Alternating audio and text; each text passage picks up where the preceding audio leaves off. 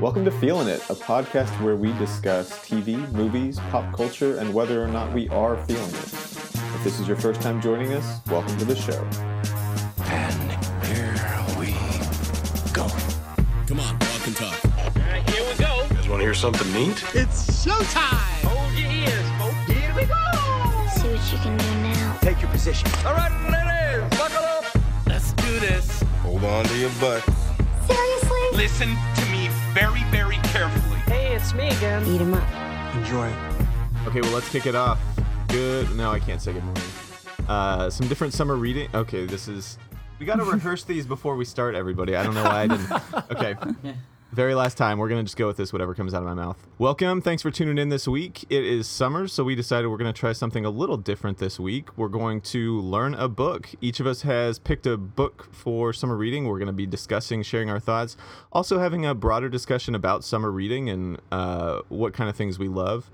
Before we do that, we're going to talk about what we're feeling this week and talk about some exciting news in the world of Marvel casting. Before we do that, though, let's introduce ourselves. And as we introduce ourselves, let's answer the question if you attended Hogwarts, which house would the sorting hat put you in? Sandra.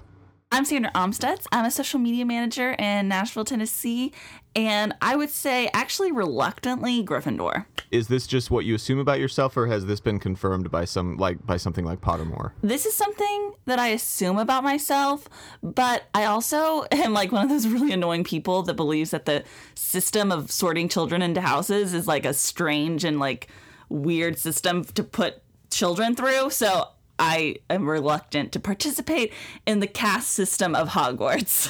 I'm glad you expressed that. Thank you.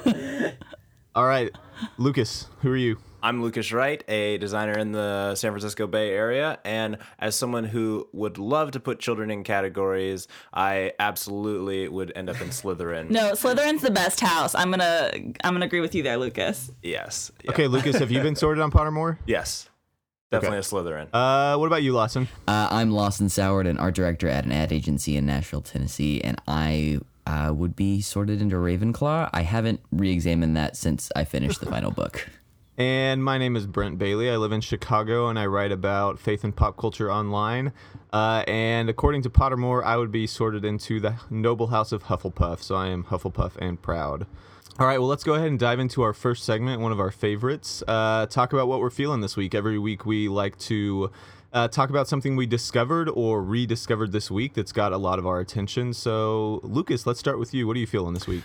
Well, guys, this this week I'm feeling OJ Made in America, the uh, ESPN ABC collaboration documentary slash TV show, whatever you want to call it. This is something that I feel like is uh, it's really new ground for for media. It's it they re- it was released. It's basically a five part documentary miniseries um, that was produced by ESPN Film for their Thirty for Thirty series, um, and it was it was released at Sundance as a seven and a half hour movie.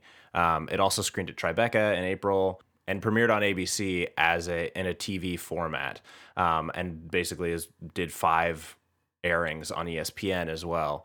Um, and basically, it's been released on the ESPN app um, and through every other ESPN streaming service available um, as a five part miniseries. So I think it's really interesting that this is cr- created as a movie um, and kind of broken up into these parts. So it will be eligible for Oscars as well as Emmys this year, which will be interesting. um, but basically, but basically, it's the story of of OJ, which we've all heard, and we've all heard. I feel like a lot this year specifically. Um, and I did, I wasn't exactly sure how affecting it would be. I went through and I, I did watch the the FX TV series, um, American Crime Story, um, which I, which dove really really hard into the actual trial um, and everything that went on there. Um, and that that for me was really affecting. And so I was curious as to how this documentary would kind of play out. Um, and it kind of clarified two things for me. One, the FX series was amazing and the casting was perfect for all of these people.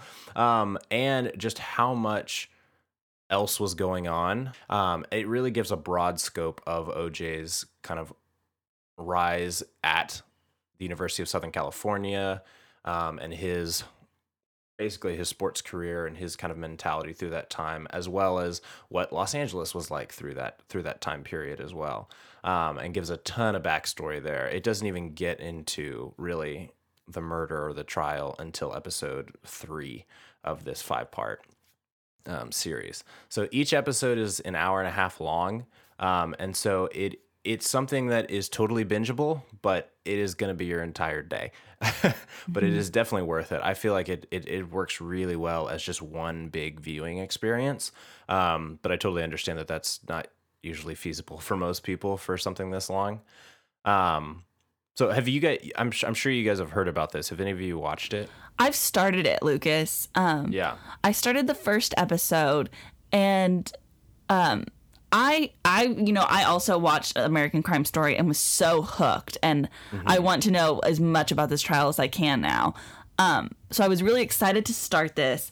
This first part was a little slow moving for me. It was a little hard to get into, mostly because I'm not a sports person, and this beginning part has a lot to do about OJ as a sportsman and um, what that meant for him as like a, a celebrity, and so so th- that part is a little um, uninteresting for me, even though I know it's um, like valuable to the story. Yeah. Um, So yeah, I'm I'm gonna I plan on keeping watching it. It's just a matter of I, I'm really excited to get to the trial part. I haven't watched this or any of the other OJ um, like shows or documentaries. In my mind, they all just kind of are blending together because the buzz tends to kind of overlap. Um, it, there was a tweet this week that like got a bunch of retweets and favorites. I can't remember who wrote it, but it was something along the lines of like Twilight Zone pitch. Um, person in 1995 gets sick of O.J. Simpson trial coverage, builds time machine that brings them to 2016. Yeah, that's funny. What I thought was interesting was the ability to um, see these, see this footage from the trial, um, intercut with, you know, Marcia Clark and Mark Fuhrman talking to, you know, this documentary filmmaker today, and kind of how they. It's interesting seeing how they feel about kind of this whole thing now, and it's really it's really kind of sad to watch to watch and so it, it is it is a little bit of a slog going through seven and a half hours of this super depressing case that is really really really i guess painful to painful to watch and painful to experience um, there is some extremely graphic stuff in there with the they, they show the crime photos and Oh yeah. crime and not like I, I feel like there there are famous crime photos and then there are like the up close like super graphic crime photos that I've never seen before and that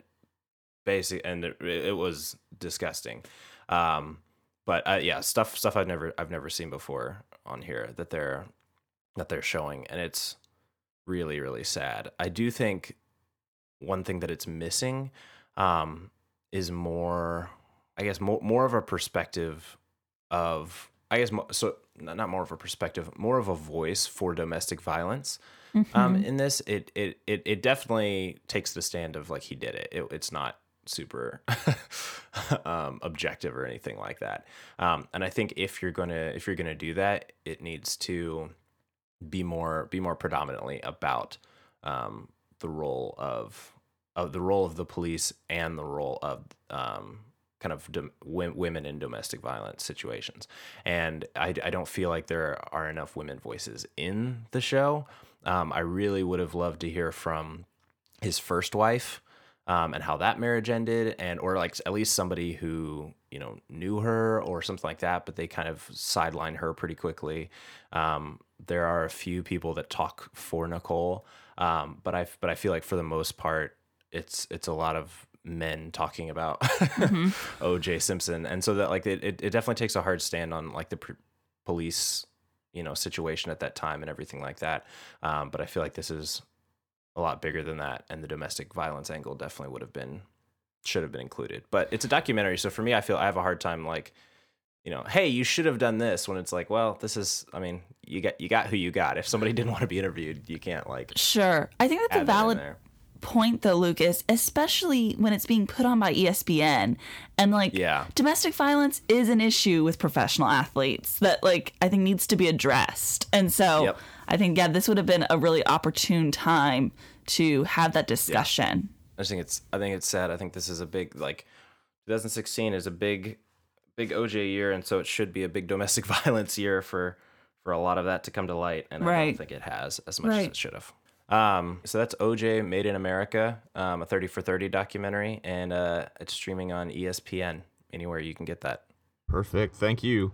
All right, Sandra, what about you? What are you feeling this week? This week, I'm feeling um, a TV show that has now, I think, been bumped up into one of my all time favorite TV shows.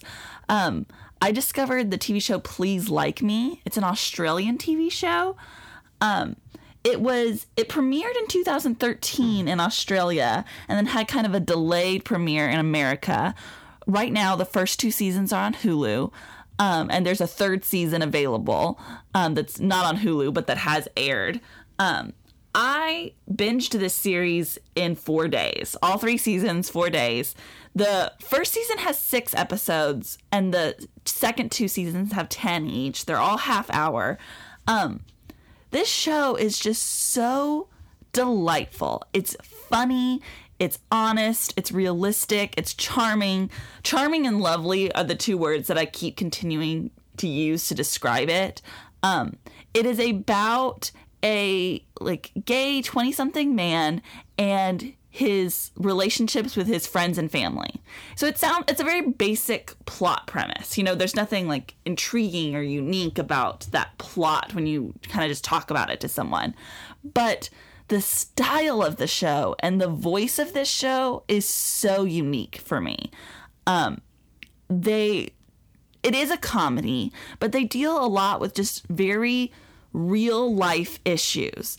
Um, and it's a very honest look at all of those real life issues. A big one that comes up continually is mental health and mental illness. Um, he has fa- the main character has family members that struggle with mental illness.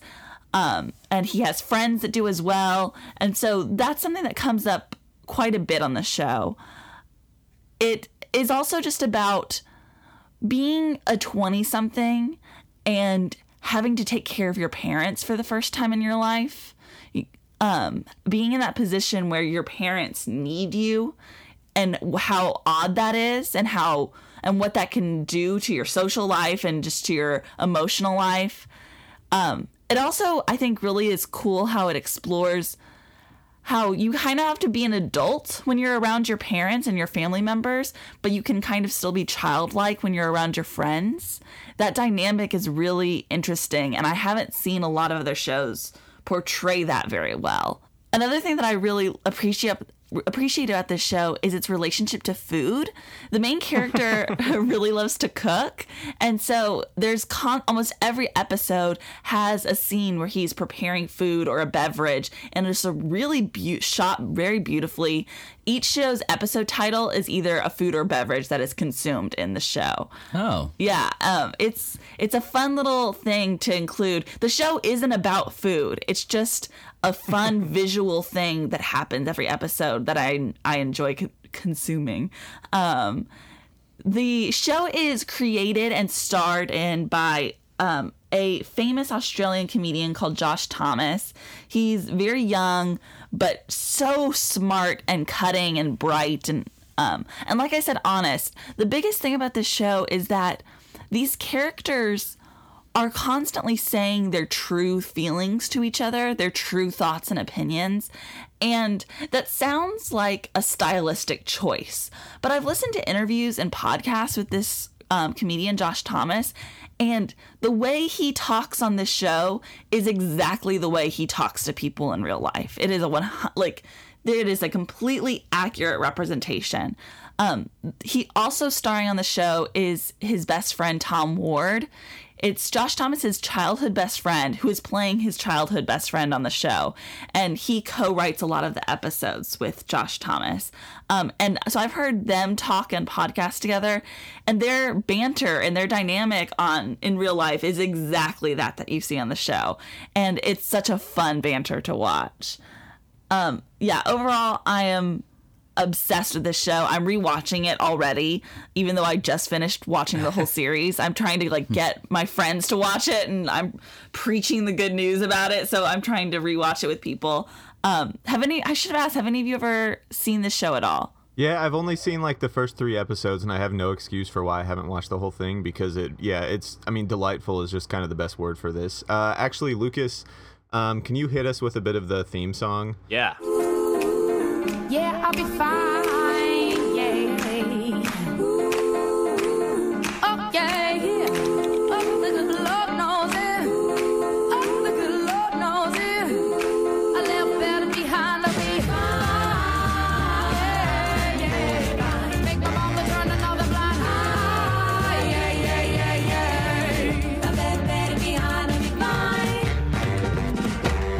Yeah, so I feel like that just captures the tone of the show really well. It's like, I mean, there are moments that are really intense and heavy, but it just like moves along at a really brisk pace. Um, like Sandra was saying, just amazing chemistry between really the entire cast. Um, so many just laugh out loud moments. Even from the first couple lines of dialogue, I was just hooked and like laughing hysterically. So, like, yeah, like I said, there's no excuse for why I haven't already streamed this entire series. Yeah, Brent, that opening song is really wonderful. The opening song is one of my favorite moments of the show, seeing what they're going to do with it each week. Um, they, I have a, I've followed a Spotify playlist of all the music in this show that I've been listening to because it has really great music in it. And um, if you watch the show, I would also recommend looking up on YouTube. They have um, someone has made videos of just the scenes where the opening theme song is being played in each episode, all pieced together. So you can just watch what the opening theme song is like in each episode straight through. And I would recommend because doing it's, that. A, it's different. It's the same song, but different visuals in every episode, right? Right. And oftentimes the characters are like interacting with the theme song. Either they're singing along or they're dancing to it. Um, Right. But it's always set in that time of the episode. So if they're staying at someone's house, it happens in that house. If it's if they're on a trip, it happens on that trip. You know, um, it's unique every time. Lucas, have you seen any of this? I have not. I really want to. It's definitely something that I've I've I've heard of it, but I haven't gotten a chance to watch it yet. But it sounds awesome. Yeah, I like I said, I'm trying to get as many people to start watching it as I can. Mostly because one thing that I love about this show is that I think it is incredibly rewatchable. There are TV shows that I will rewatch all the time Bob's Burgers, Friends, Happy Endings. They're easy to just pull up an episode and start watching. Um, and I feel like this isn't a show where I can do that with. Um, but unlike those others, I think it has a little bit more emotional depth. Um, a lot of people make comparisons to it with girls and i think that there's a some signi- like relation there but girls is not rewatchable for me girls is a lot more dark and they're exploring a lot like more unlikable characters this i just want to live in this world Sandra, if we want to watch it, where should we find this online? you should find the first two seasons on Hulu. The third season, I don't know if you can find it online, but I be- believe it's airing on Pivot. On a Pivot? Yes. Oh, great. And I will say it gets better with every single season. Um, and so like you'll just you're gonna just enjoy it even more and more as you keep watching. Andrew, that's a fantastic choice. I nominate it for a future episode. It's just, yeah, it's just endlessly fun. I do worry that uh, future discussion would just be all of us reciting our favorite gags because there are just so many great gags. But yeah, it's a show with a lot of depth and a lot of humor. So Yeah, thank you for that ever- awesome choice. Want to do a future episode about it? We should do that. I'm on board. All right, Lawson, what about you? What are you feeling this week? All right. Well, this week, uh, I'm really feeling a piece of pop culture from decades ago. Um, it felt like kind of required watching, but one of those things that you never really get around to. Um, and this week we got around to it and really enjoyed seeing Doctor Strangelove, or How I Learned to Stop Worrying and Love the Bomb. Have you guys seen this? Yes. I have not. Me One of either. my favorite Oh, movies of all time. I did see it, but it was in college for a film class long ago, so I didn't really pay attention. Okay, gotcha.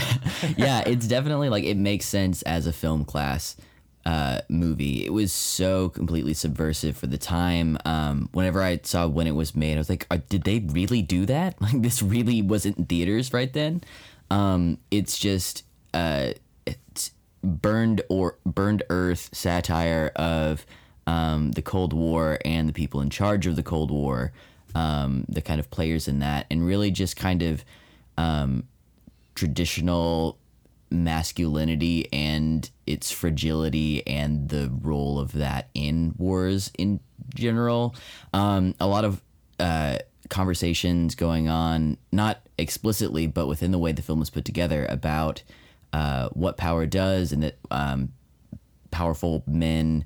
Uh, their inclinations throughout history, whether they're you know in the USSR or in um, the Third Reich in Germany or in the United States, like all these different um, people with you know great power and kind of really making fun of them and saying like they're really very basic humans um, and that these huge world decisions are being made for very banal base needs and and uh, ego assuagements and all these kinds of things. So the uh, the grammar of the film the shots that they use are completely beautiful and breathtaking and um, I- but it's not you know it's not a film that you watch for the cinematography. Like you can learn a lot from the cinematography but that's not what it's trying to do. Um, really the character portray- the character portrayals um, are what uh, blew me away especially the way that they portrayed um, the president of the united states and um, this uh, crew on a bomber that's carrying a nuclear warhead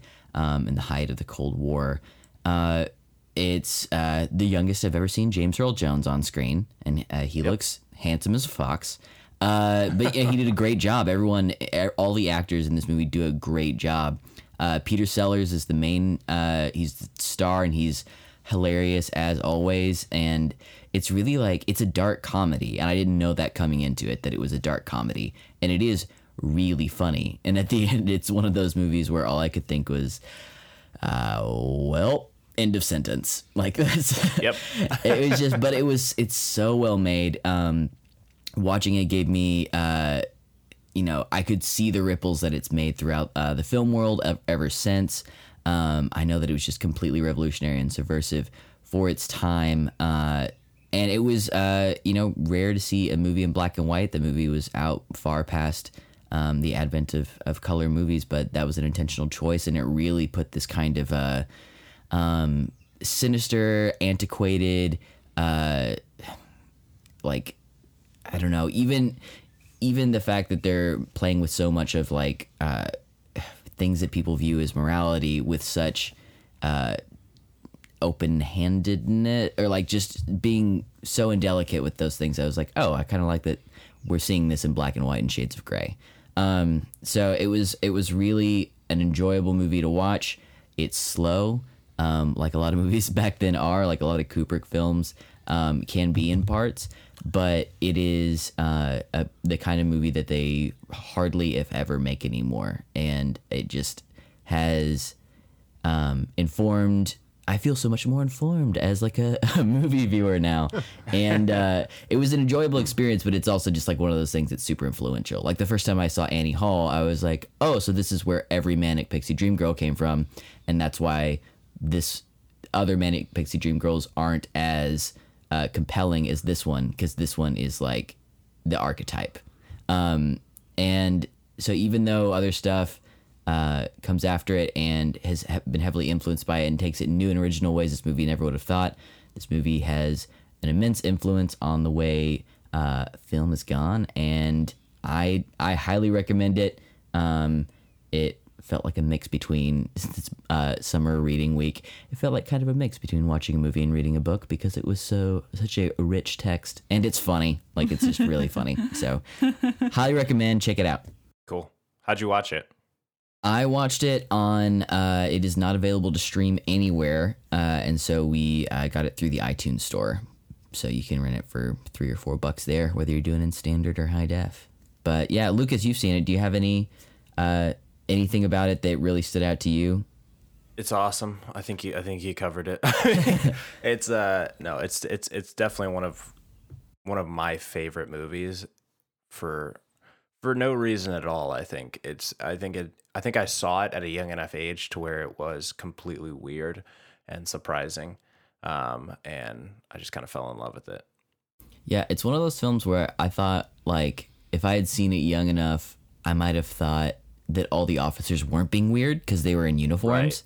And I was like, okay, they're in uniforms. I guess that's how uniform people act. And I was like, kind of glad that I had enough context to be like, oh no, like that that character. There's a character that's obsessed with this conspiracy theory about, you know, fluoride in the water and like pure bodily fluids. And it's like it's so. Whenever you hear him talk about it, you're like, oh, that guy is bananas.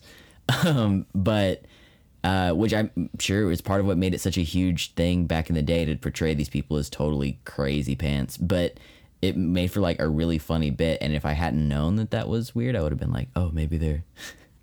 Maybe they're like telling me about something I don't know about. I'm seven. I'm glad that you could pick up on the what was supposed to be weird and funny at a young age. Lucas is an advanced. Yeah. I mean, we all know this. We all know. Uh, well, that is obviously a uh, great recommendation, Lawson. I think uh, the history of pop culture would agree with you on that recommendation. So thank you for bringing it to our attention. Uh, what I am feeling this week is a new documentary uh, that just debuted on uh, HBO after a series of runs in various uh, film fest. It's a documentary called Suited. Uh, have you all heard about this? I know. I think Sanders the one that told me about it. Yeah, I have, but I haven't gotten a chance to watch it yet. I'm waiting for a day when I'm emotionally available available for it. Yeah, it's definitely looks like it's, it'd be a cry fest. Dude tells the story of a um, like custom tailoring uh, clothing shop called Bindle and Keep uh, in Brooklyn that, for whatever reason, has become kind of a major clothing provider for the LGBTQ community, uh, in particular, a lot of trans clients. Um, you know, we're this is a time when we're getting lots of different trans stories emerging in various kinds of pop culture, including documentaries, but also TV and film. Um, and all of them are going to take a different approach, and all of them are going to have a different style. Uh, this documentary in particular, I think, is just incredibly approachable and um, very gentle. It's very slow. Like a lot of documentaries, it focuses, it places a high focus on stories. So even the fact that this is a custom tailored um, shop uh, just really naturally lends itself to tracing the the stories of kind of five or six clients who come in, each for very different reasons. You've got one person who um, is getting ready for his wedding and he wants a suit that uh, is going to allow him to look great for that. You've got somebody who's just trying to kind of grow their wardrobe to be able to work in the law environment. You've got somebody who's getting a young person getting ready for their bar mitzvah.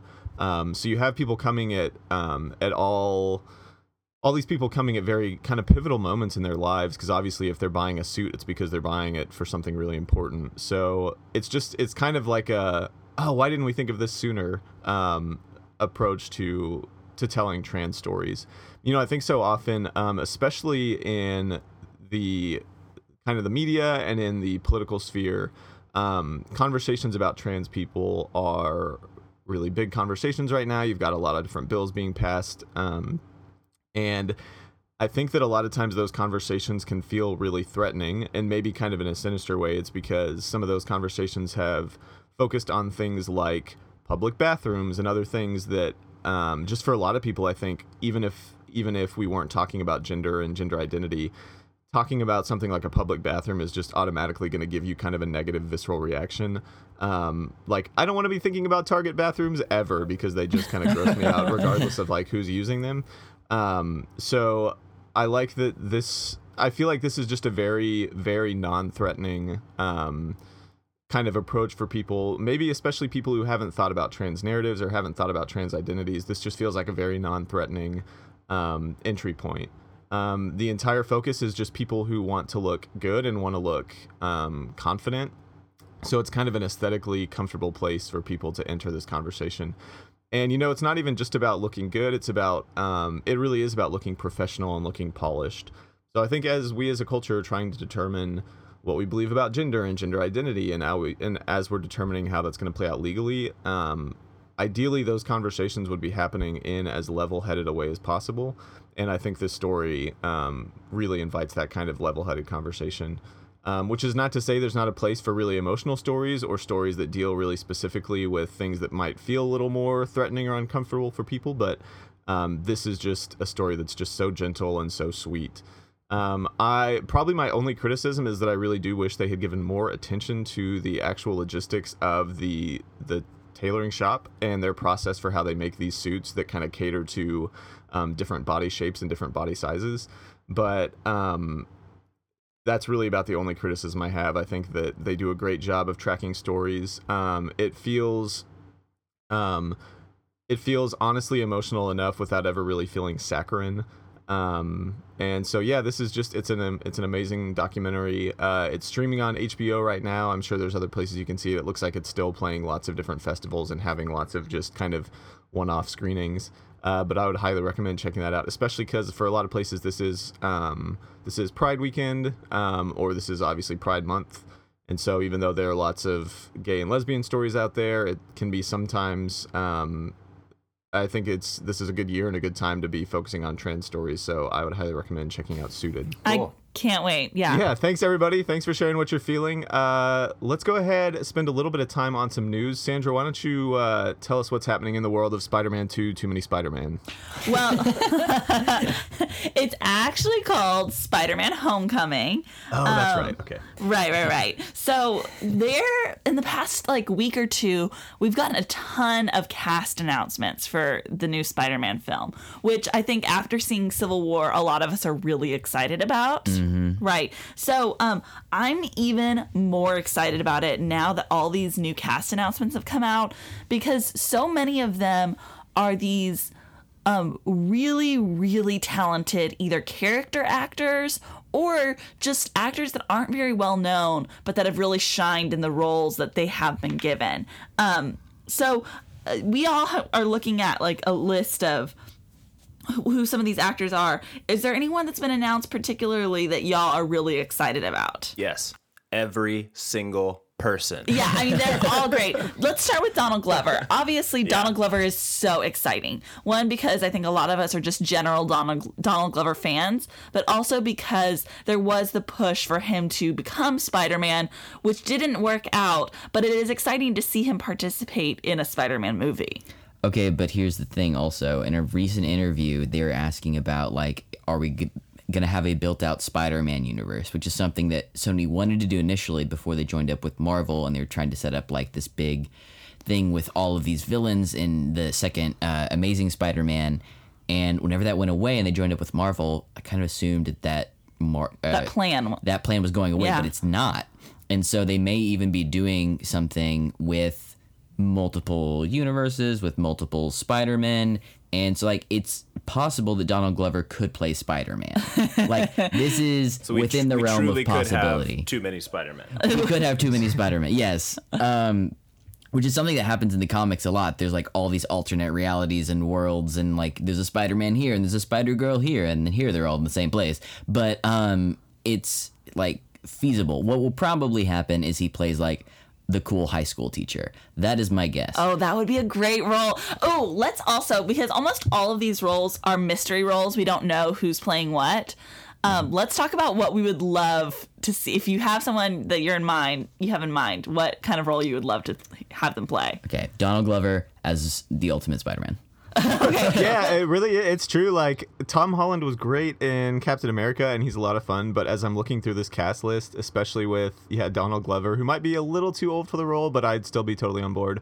then also uh, Abraham Attah, I think his la- his last name. Yes. Um, I do find myself hoping like. As much as I love Tom Holland and wish him the best, I kind of hope this movie ends with like one of these other, one of these uh, supporting cast members taking on the Spider-Man. Okay. They don't have to die. It can just be an alternate universe, and in that alternate universe, Spider Man can be in his early 30s. So Donald Glover. There you go. or but also speaking about other like young stars that is on this cast, li- cast list, we have um Tony Revo Revo Revelor. Okay, hold on.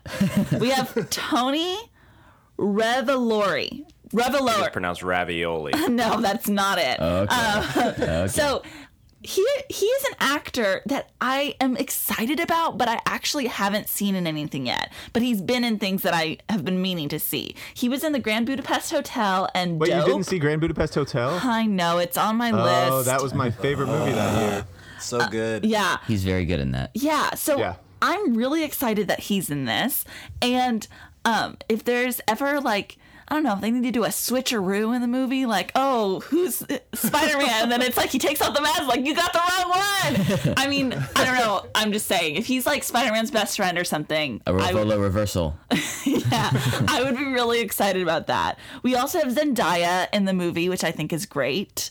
Um, She's like a Disney star person, right? yeah, yeah, she's yeah primarily known for that. Um, she's also kind of part of this crew of these young, um, like politically active um celebrities these like young like teen 20 something girls that are like very feminist and very outspoken and i i'm appreciative of that um who else do we have on here we've got martin starr We've got Martin Starr, who I'm a huge fan of from his work on Silicon Valley. Um, Oh yeah, he's great. who's hilarious, Yeah, absolutely foil. hilarious. And I'm there. There's just so many. There's so many funny people in this thing. For one, which I'm really pumped about, which I think could be an absolutely hilarious movie. But yeah, I'm really excited to see what Martin Starr can do alongside Hannibal Buress. Yeah. Hannibal Buress. You know, Lawson, ever since you mentioned Donald Glover as a high school teacher, I just want all of them to be high school teachers. I want, I want Martin Starr, Hannibal Yeah, and Donald Glover sitting in a teacher's lounge together. I wouldn't even mind if Spider-Man kind of like faded into the background and this just became a comedy about what's it like to teach at a high school with other funny high school teachers, and also one of the kids just happens to be a superhero. yeah, I. That's a movie I'd happily watch. Um, I could Oh, also see. The most Spider-Man they see is like in the news broadcast in the teacher's lounge. Right. They're like, you think this is one of our students? They're like, I don't care. Who cares what our students do outside of school? Oh, um, I could also see Martin Starr. They uh, sadly, I think they're gonna cast him in a very stereotypical like scientist or computer guy Yeah. role. Um, but Hannibal a Buress, who knows what they're gonna do with him? He'll be a hot dog vendor. I want him to be like maybe a love interest for Marisa Tomei. Oh, that'd be cool. that no, no, that's not gonna happen. Although they She kind of gets it set up with some his- flirtation between Yeah, uh, Tony Marisa Stark. Tomei and Robert Downey Jr. and They Captain they America, sure didn't they? they sure did, and I Yep. think that Robert Downey Jr. is going to be in this one. Uh, yes. Yeah, so h- yeah, I, I do hope to see that continue. I love their dynamic. But Hannibal Buress's pickle juice game is going to be way stronger than Robert Downey Jr.'s. Marisa Tomei going to be completely taken by the pragmatism of his condiment use. Yes. Okay, so who else do we have? Yeah, we're just gonna ignore that, Lawson. Everyone just completely I, ignore I, me. I do want to. I do want to talk about Kenneth Choi. Yes. Um, who's been cast in it in an, again in an unnamed role. He. This is the first time, at least that I've seen, that we've started recasting people who have already been in Marvel stuff. I know. See, Um, that's really interesting because Marvel, I think, has usually had a pretty strict rule about not doing that. Yeah, yeah. So I'm curious as to. I mean- kind of know what happened. He played the Howling. He played one of the Howling Commandos. I don't even know if he had a line. In He definitely, The first Ca- he Captain definitely had America. lines. He what? He definitely had lines. Did he have lines? Yeah. Okay. Well, Chris There- Evans he was, such a background thing in that movie um, that I like. If that was all he had done for Marvel, I could see him reca- them recasting.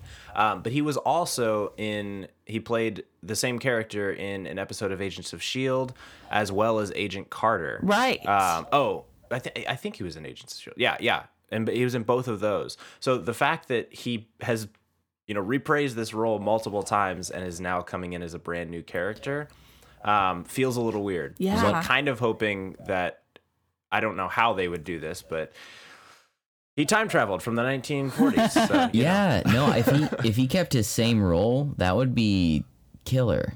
I, I would. don't think that that's going to be what happens. It makes no sense at all for him to keep, keep the same role. But um, I'm happy to have him in because I think he's great.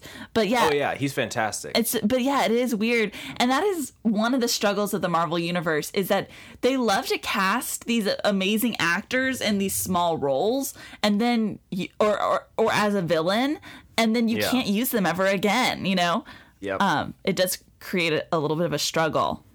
yeah.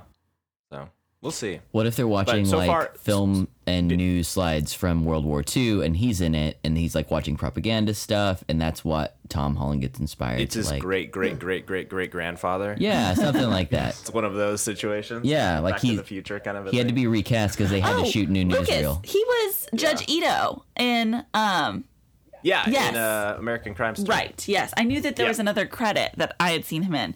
Um, yeah, Yes. and he was great in that. I'm trying to think Yeah. if there's any other big cast things. I mean, So we haven't. So obviously Michael Keaton. I was just about to say we Um, haven't talked about Michael Keaton as the Yes. as, as the villain. As a different Birdman. as the villain Birdman, exactly. um, yeah, I, the rum, rumor is he's going to play Vulture, which is a uh, Marvel villain who is a bird. So that'll be fun to see. because Vulture is like a bird, and because in the comic books his power is like stealing youth from people. Like I'm weary as to how that'll translate. Oh, to you mean a- like he is stealing their youth, not like he's stealing youths? correct? Yeah, he, Okay. He's not he's not a Pied Piper child snatcher. yeah. He's he- more like a magical witch that Yes, sucks he's- the youth out of he's more like a magical witch. He's uh hocus pocus Unless style. he is in this movie. what if he does just take children? oh yeah. I mean that would be more grounded. Yeah.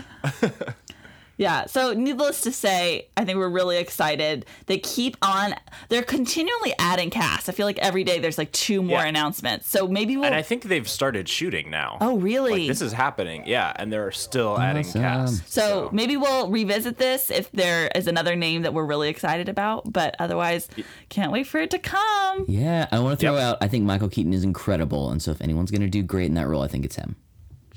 Sure thing. Don't want to be throwing shade.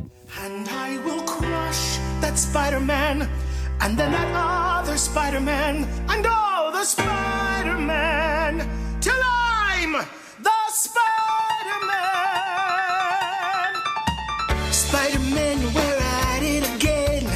This time with 50% more Spider Man.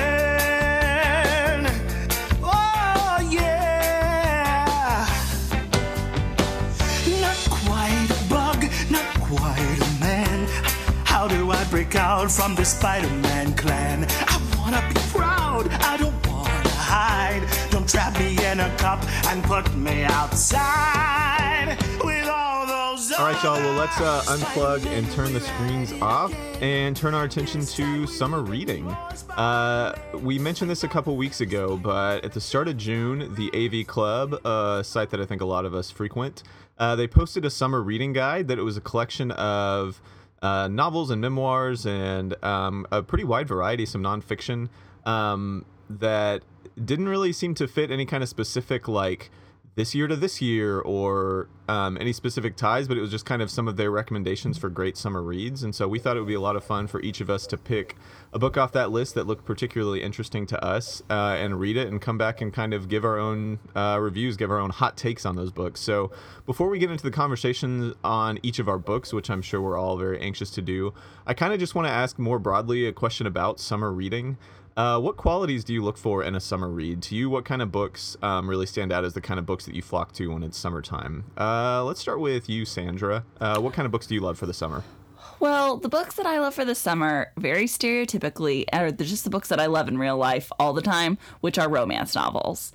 Um, that's my favorite kind of book. It's the thing. It's something that I can consume fast.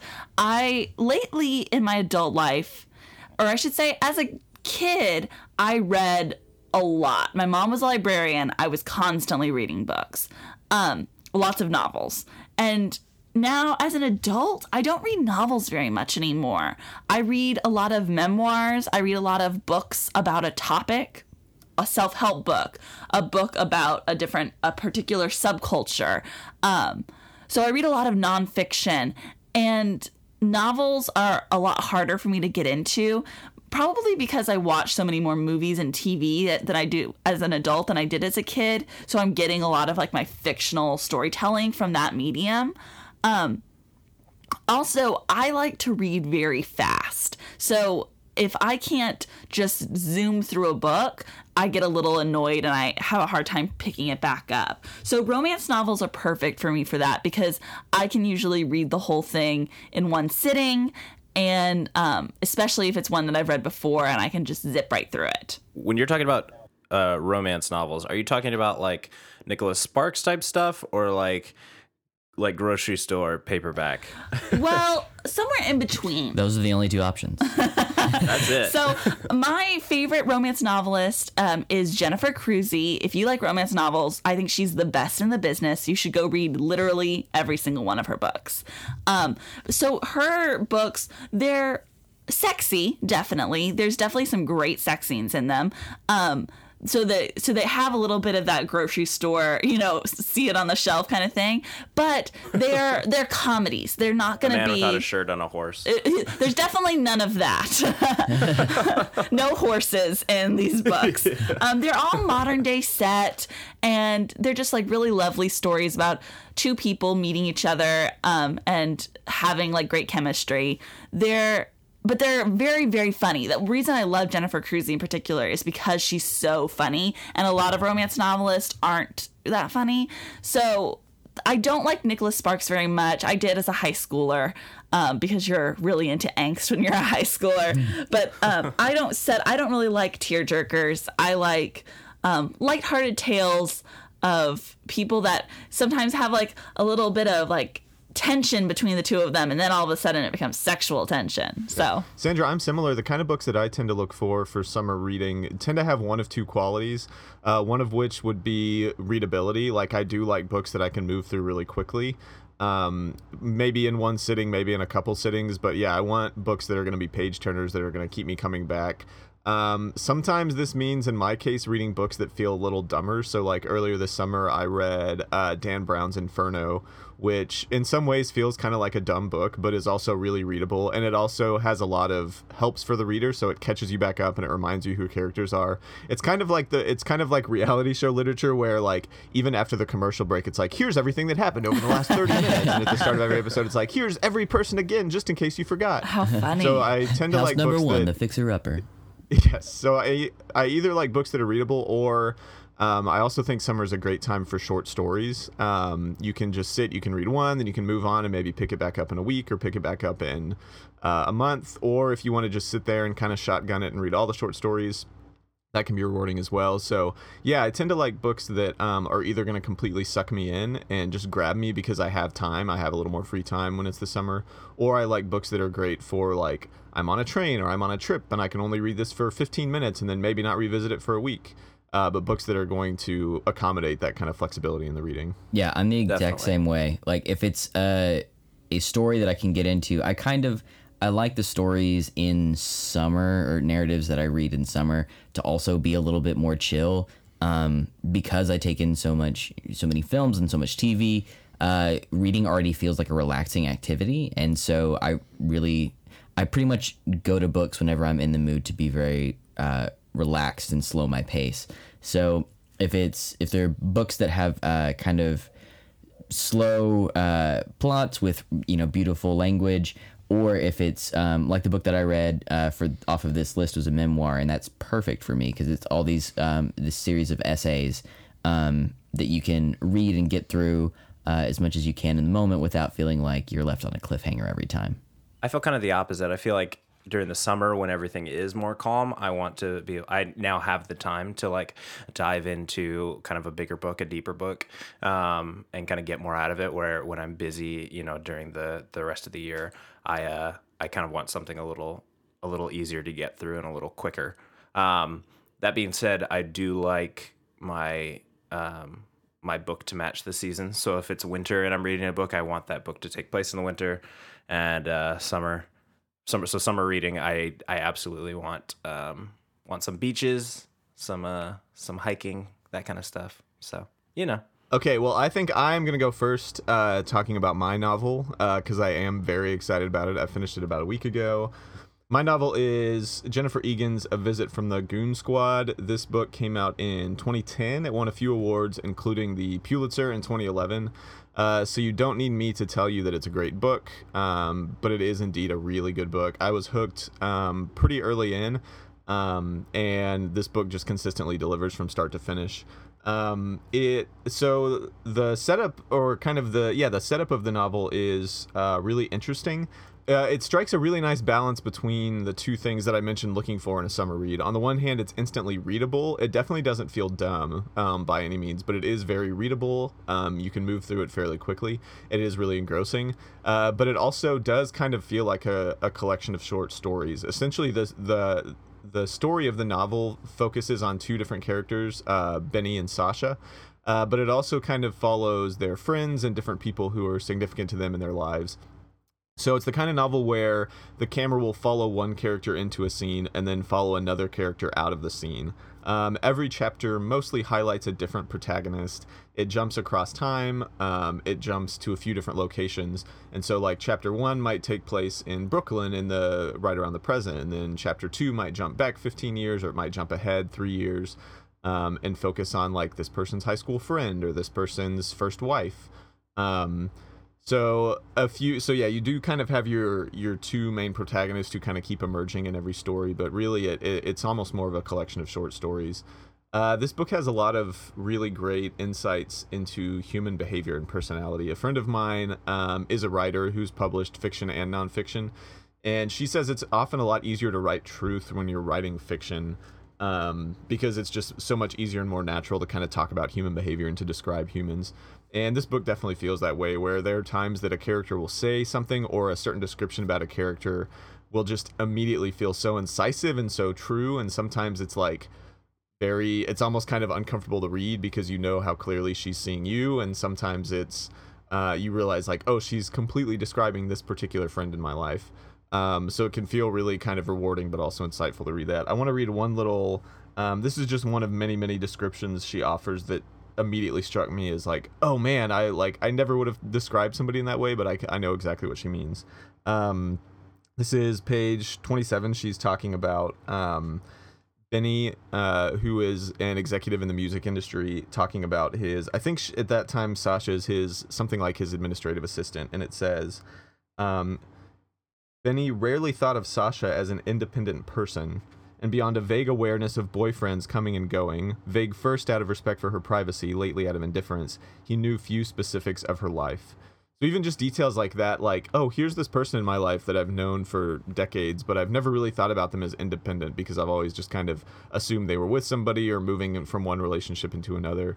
The book is just full of little kind of character moments and insights like that um, yeah, it's really emotional. Parts of it get really heavy. Parts of it are really funny. Uh, there's kind of an infamous chapter where the entire chapter is set up as a PowerPoint presentation created by like a 12 or 13 year old, and it's the character's reflections on like this last week in her family. Um, so yeah, I would give this book absolutely two thumbs up, a really high recommendation. I think it's a great book to to spend time with this summer. In particular, if you're really into music, um, it's about folks who are kind of in and out of the music industry. Um, that's not a world I know a whole lot about, but I think that if you do know a lot about that world and specifically about kind of major shifts in the music industry, this novel would come to life even more for you. I've heard Cool. so many good things about this book from people that I know, um, and yeah, so and I and I've people that have said that they're excited that you were reading it because they are so fond of it. Yeah, it's Yeah, just it's it feels like the kind of wanna book read. where no matter who you are, like that you're gonna find somebody in this story to connect with, even if it's not the protagonist. In one of the chapters, you're gonna find somebody. Um, and as I was reading it, one of the things that was really refreshing about it is it is kind of one of these great stories about second lives or third lives where occasionally you'll catch up with a character like 20 years in the future and their life will just be completely different from what you expected. Sometimes it's like things have in- improved for them incredibly and it's really kind of encouraging. Um, other times things have gone really bad and they're doing things they never saw them saw themselves doing. But I think in particular all of us who were kind of we're a few years out of college, we're still kind of in my case still figuring out career and vocation and other things. Um, it's just kind of refreshing to see stories where um, characters' lives don't necessarily follow like a, a a straight line trajectory, but in which they have kind of moved between different relationships or friendships, moved between different careers, um, and you and checking in with them at different decades of their life allows you to see like how dramatically life can change over a certain amount of time. Awesome. Cool. Yeah, so the book I, the book I read was uh, The Historian by Elizabeth Kostova. Um, and guys, I did not know what I was getting into when I picked this book. I kind of randomly picked it off the list. Uh, but this book is 642 pages. Oh This is, uh, goodness! Whoa. quite quite a book. But uh, it was it, was it, it was good. It was definitely not something I expected. Um, but I, I got the audiobook. Um, so something I could listen to at work. Um, and it's read by uh, by two different actors.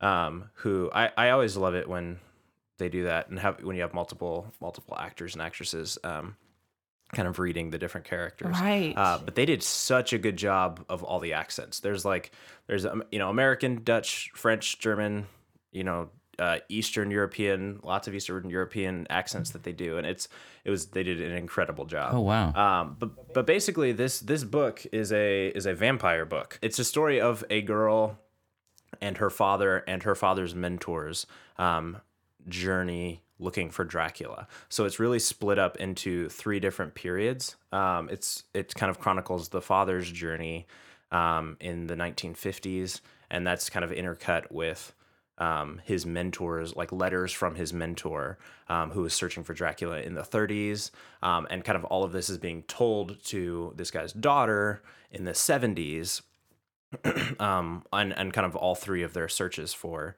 um, Dracula.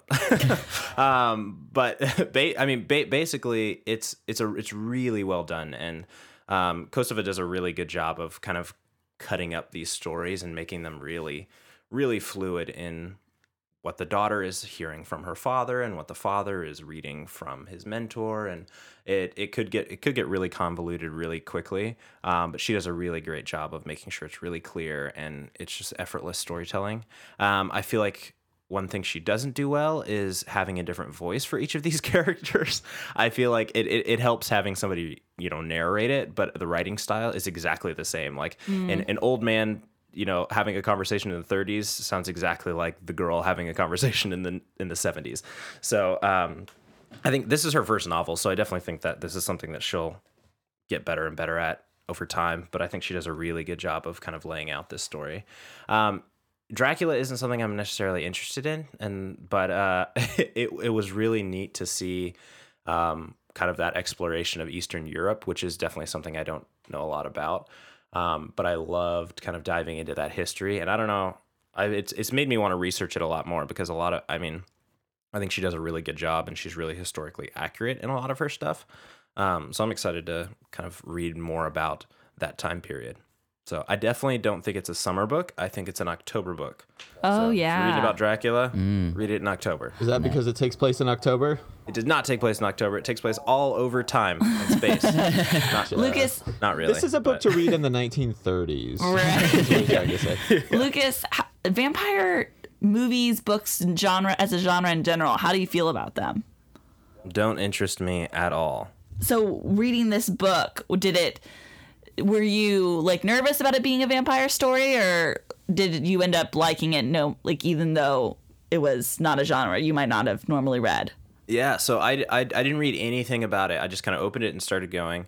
Um, and it it I mean, audiobook wise, it takes like about an hour until you realize, oh my gosh, this is all going to be about Dracula. um, and, and I was like, oh great, this is going to be so much fun. But it really is more about the um, the history of like Vlad the Impaler, who's the guy that Dracula is based off of, and kind of Bram Stoker's book Dracula um, kind of plays plays a part in here as well. And so it's a lot more about like the history and the myth of Dracula, even though spoiler alert, Dracula is actually in this book. Um, it's not it's not actually a spoiler. Um, but it's it's uh it's it's not something that I ever thought that I would like, but it's it was fun. It was definitely it was definitely a fun book. It is not something that I would I think normally go towards. Um, but for what it was, it was pretty good. Yeah. Yeah, I mean, uh, I know this isn't a book, but Flight of the Conchords did a movie called What We Do in the Shadows, which is all based on vampire stuff. And That's my favorite vampire thing. yeah, yeah, you and I watched that together, like Yes. next seats next to each other on a plane one time, and that was one of the most I've ever laughed out loud while watching a movie. Yes. And I would never have been like, I'm gonna go see that because of the vampire element. So No, yeah. yeah, it's not a It's hindrance the to telling a great story or doing stuff really well. Absolutely. So the book that I had chosen from the AV Summer Club reading list um, is called "The Object of My Affection" by Stephen McCauley. Um, I have two confessions to make about this book. Number one is that I didn't finish it in time for reading this podcast. It wouldn't be a book club if you had. I know, right? Um, it it's not because it's bad. That was a joke about book clubs, not a joke about Sandra. No, no, no, no, no. Of course, I can usually finish books. um, um, not because it's like a, a bad book or because I wasn't into it, just because I like to read books all in one sitting when it's possible, and I haven't had you know, five or six hours to just sit and consume this book all at once, um, which is my preferred way of reading books. And so I've I've read part like I've gotten into it, but just haven't gotten to sit down and finish the whole thing. Um, the other confession that I have is that the title is the object of my affection, but I've been telling people I've been reading a different book accidentally. um, Stephen McCauley has another book called Insignificant Others that I keep telling people I'm reading that one because it seems like such a fitting title for the book that I am actually reading.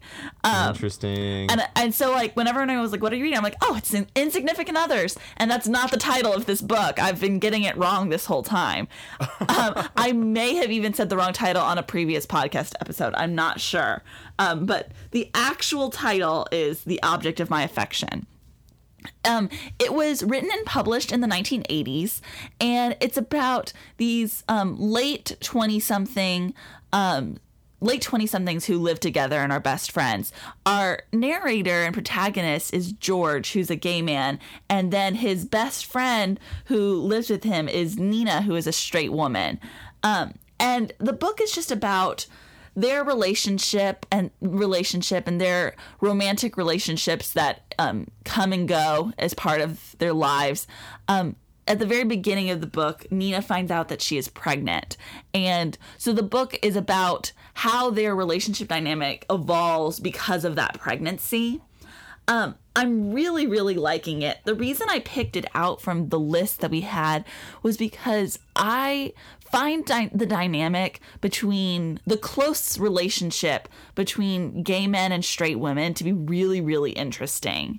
I think there is a very unique thing that happens in those relationships where it is this deep friendship, but there's also a, an air of romance about it that I think can sometimes wantedly or sometimes unwantedly fill that dynamic.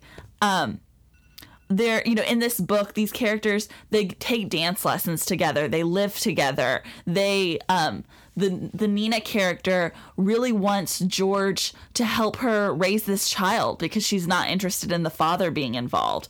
Um, and so it's just kind of about how those characters are not romantic partners, but sometimes fall into the traps of being romantic partners with each other, and what that means for their for their friendship. That is just another reason why I now understand why you love Please Like Me so much is that the protagonist's relationship with his ex girlfriend is a pretty central relationship. Yeah, that definitely is one part of it. Have you seen the Um, film? Yeah, no, I haven't seen the film. There's a uh it was made in the 90s with Paul Rudd and Jennifer Aniston. I watched the trailer for it before I started reading the book, which I shouldn't have done because now I just keep picturing Paul Rudd and Jennifer Aniston as these characters. Um which I don't think is an accurate picture of them. Um but I do kind of want to watch it. I don't think the movie is is very good from what I can tell. Um, but when has that ever stopped me from watching a rom com? Yeah. I I have only seen the movie and I uh it's interesting. It's not it's definitely not good, Yeah. but I definitely won't I won't judge the book on that. No, you definitely shouldn't. The book is very good, and I am liking it. I just haven't finished it. Um, it has a great sense of humor about it. Um, it characterizes people really well. Um, I am really interested in these like what. Uh, oh, another thing I wanted to talk about is the fact that it was written in the 80s. It's really interesting because I don't often read books that aren't set in modern day, and the 80s isn't that far off. But it's always, it's constantly surprising me the ways in which it doesn't feel dated and then the ways in which it does. Um, but mostly the ways in which it doesn't feel dated. I was very curious about what it was going to be like to read a book about a gay protagonist set in the 1980s, and there really isn't much of a difference from the stories that I'm consuming that are set today. Um, it's about him dating, it's about him and his friendships. There's not a lot of drama to his sexuality. Um, his family, you know, kind of gruffled at it at first and then are very aware of it afterwards. It's not like a big secret that he's that he's holding from anyone. Um, so that was very refreshing and, and unexpected for me. That's cool. All right, Lawson, what'd you read? All right. Um, I read "When You Are Engulfed in Flames" by David Sedaris. Um, have you guys ever read any David Sedaris before? I've read some like articles that he's written, but never a full book. Okay. But I love him. I even I from just listened to this book. Yeah. There was one summer I was doing a bunch of driving, and so I wanted audiobooks, and I had heard Sedaris on a few episodes of This American Life, and knew he made for great listening. So I did take this in uh, in his own voice. the way that Brent did it is really the way to do it. Um, I read this myself, um, but I have purchased this book on audiobook before, but it was on tape or CD or something because when I went to look for it and to like reread it for this, I could not find it anywhere, which was very frustrating, but it was good to be able to like read with his intonation in the back of my head. Um, this is his uh, his sixth book of essays. It was from released in 2008. Um, and it has just covers so many different things. I mean, that's part of the way he writes. Is he writes these these memoirs, these collections of essays. So it's not like uh, one story going all the way from the start to the finish. Um, something that you know, if you have to read it for a snippet at a time and then set it down on the train, you're gonna be fine. It's it makes for great summer reading because like wherever you can fit it in, you can get um, some really entertaining uh, and rich reading done in the amount of time you have, no matter how big or small that amount of time is. Um, some subjects in this particular book include a parasitic worm that once lived in David Sedaris's mother-in-law's leg, uh, an encounter with a dingo, the recreational use of an external catheter, and um, uh, buying a human skeleton uh, and trying to quit smoking, which is an endeavor that takes him to Tokyo at some point. So uh, it's just like it's so fun and it's so funny. And there's a word that I've heard on a lot of NPR podcasts that I listen to that just sounds so sophisticated and smart, and I've never had an, a, a use for it until right now. So I'm gonna use it uh, to describe this. This book is so sardonic, guys. Sardonic. Endlessly sardonic, meaning mock, grimly mocking or cynical. Like he's so funny and so sarcastic. Um, Brent, you referenced This American Life. Uh, I listened to This American Life one time where Ira Glass uh, was talking to him, and he's like, "You seem so kind. Like you write the way you write about yourself. You make yourself seem really mean, but like you're not." And David Sedaris' reply was, "Oh no, I'm just two faced." like so self-aware, so uh, biting in his writing. Um, but like, I mean, people who write memoirs need to have a real perspective, and he does. Like, he's Yeah. in all of his writing. Um, I've read several of his books. Um, in all of his writing, he's like talking about traveling the world and you know his family and uh, and his partner and their like time together and their conflicts and the way that their dynamics work out. I mean, he's this guy's not famous for being an entertainer and then writing about his career in entertaining. He's famous Right. because he's so good at writing about his life. Like he's such a well written person is so good at remembering anecdotes or I mean for all I know exaggerating anecdotes um, to make them work correctly. But the kind of quirks and turns that these stories take make it seem like you know too weird to be made up. You can't make this stuff up type uh, situation. Uh, but it's just it's really good. I mean a lot of the memoirs that i've read um, other than sedaris stuff is by like uh, some like great female comedians and those are amazing books and i really love them especially uh, in that style of like hearing them read by their author um, but you know that whenever you're uh, reading someone whose entire claim to fame is for memoir and essay writing that you're in like you're in for a treat that's a, a whole different thing um, so I, I highly recommend this book. I thoroughly enjoyed it. Um, as I said, it's my my second time through reading it, and I was so glad to see it on the summer reading list as uh, an occasion to pick it back up again.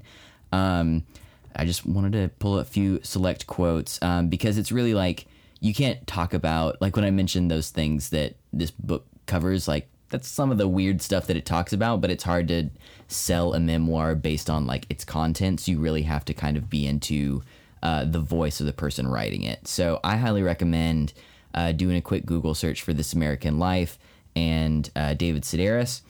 uh, and you'll get some of the episodes where he appears and be able to hear him talk. And I just I think not only his writing style but his delivery is just on point. It's it's incredible. Um, but I wanted to throw a couple of uh, quotes from the book uh, into the mix. Give us something sardonic, Lawson. A zoo is a good place to make a spectacle of yourself, as the people around you have creepier and more photogenic things to look at. I thought that was great. Um, and then this was like kind of stuck with me and not like a really funny. I mean, it is funny, but I was just like, oh man, that's it, it speaks to me so clearly. Uh, sometimes the sins you haven't committed are all you have left to hold on to. Oh, that's great. Isn't that Oh, so good? Um, so, and then this one is uh, uh, from earlier in the book, whenever he's talking about some of his, because he talks about his childhood, some in this. Um, and he said, like any normal fifth grader, I preferred my villains to be evil and to stay that way, to act like Dracula rather than Frankenstein's monster, who ruined everything by handing that peasant girl a flower. He sort of made up for it by drowning her a few minutes later, but you still couldn't look at him the same way again. like he's just so um, exactly content with his uh, perspective on everything and knows that it's flawed, but speaks to it perfectly and eloquently, and it makes um, every single chapter of this book a great read. I think it's a great audiobook and a, a great summer flip. Yeah, and I will heartily recommend that book as well. And it's one of the few books where I will say I think listening to the audiobook just vastly improves your experience of it. I mean, Sedaris on the page is great, but Sedaris reading it is just I think he's just about one of the best kind of storytellers and memoirist um, in terms of reading his stories. So if there's any way you can download or stream the audiobook, go for that. So yeah, this is something that, as I said, I looked for uh, the audio. I've listened to the audiobook before and really enjoyed it. I couldn't find where I put it this time around and didn't want to respend the fifteen dollars. But if you go out and uh, drop the cash on it, I agree, Brent. It's it does not disappoint. I think somehow I read it a few years ago. I was able to get the audiobook from my library, so that is a great option that a lot of people Oh, forget about as well. Yeah, Lawson, did you check the library? I didn't check the perfect, amazing institution of the library. Thanks, Ben Jeez. Franklin. so Lawson, I do I do want to be clear. We we we came up with this whole list of books to read, and you picked the one book on the list that you've already read. Wah, wah. Y'all, I'm such a slow reader. but at least it was one I could give a big thumbs up to as well. Well, it's one. Okay, here's the thing. I'm if you're such, gonna reread a book, David Sedaris is. It has been. It came out in 2008. It's been like over five years since I read this book, and it's all memoir. Did you Like, even reread it? It's short stories. it's short stories. So I didn't remember a lot of it. Like it all. It all read incredibly fresh. Um, and yeah, and I'm just I'm a slow reader, and so I was like, okay, it's if, okay. If it's something don't something don't defend yourself, Lawson. I just like making fun of you. my Just stance, take it. my stances are defensible, and everyone needs to know. All right, well, I think that's our show. Uh, hopefully, today you found a great recommendation for a book or a TV show or a movie. We gave you lots of uh, great tips. Uh, thank you for tuning in. Uh, as always, we love to interact with you. We'd love to hear from you, hear how we're doing. Uh, so follow us on Twitter at Feeling It Pod. Uh, we also uh, love reviews on iTunes. You can download us at iTunes, and please, please leave us a review if you have positive or negative thoughts about us. Uh, before we go, we want to let you know where to find each of us individually online. Sandra, where can we find you? You can find me on all social platforms at Sandra Amstutz. My last name is spelled A M S T U T Z. Go follow me on Snapchat. Snapchat. What about you, Lawson? Yes, I'm on all social media at Lawson West. L A W S O N W E S T. and I'm Lucas Wright. Um, you can follow me at Lucas and Stuff. I'll be tweeting that Lenny Kravitz should play the next O.J. Simpson. Too accurate. And I'm Brent Bailey. You can find me most platforms except Snapchat at B R P A B A. All right, thank you so much. Tune in next week. Bye. Bye. Adios. Bye. Thank you. Goodbye now. Goodbye. Go away. I'll see you soon, okay? That's it? Go home? Move it along, Padre. Goodbye, old friend. That's it. That's our show for tonight, people.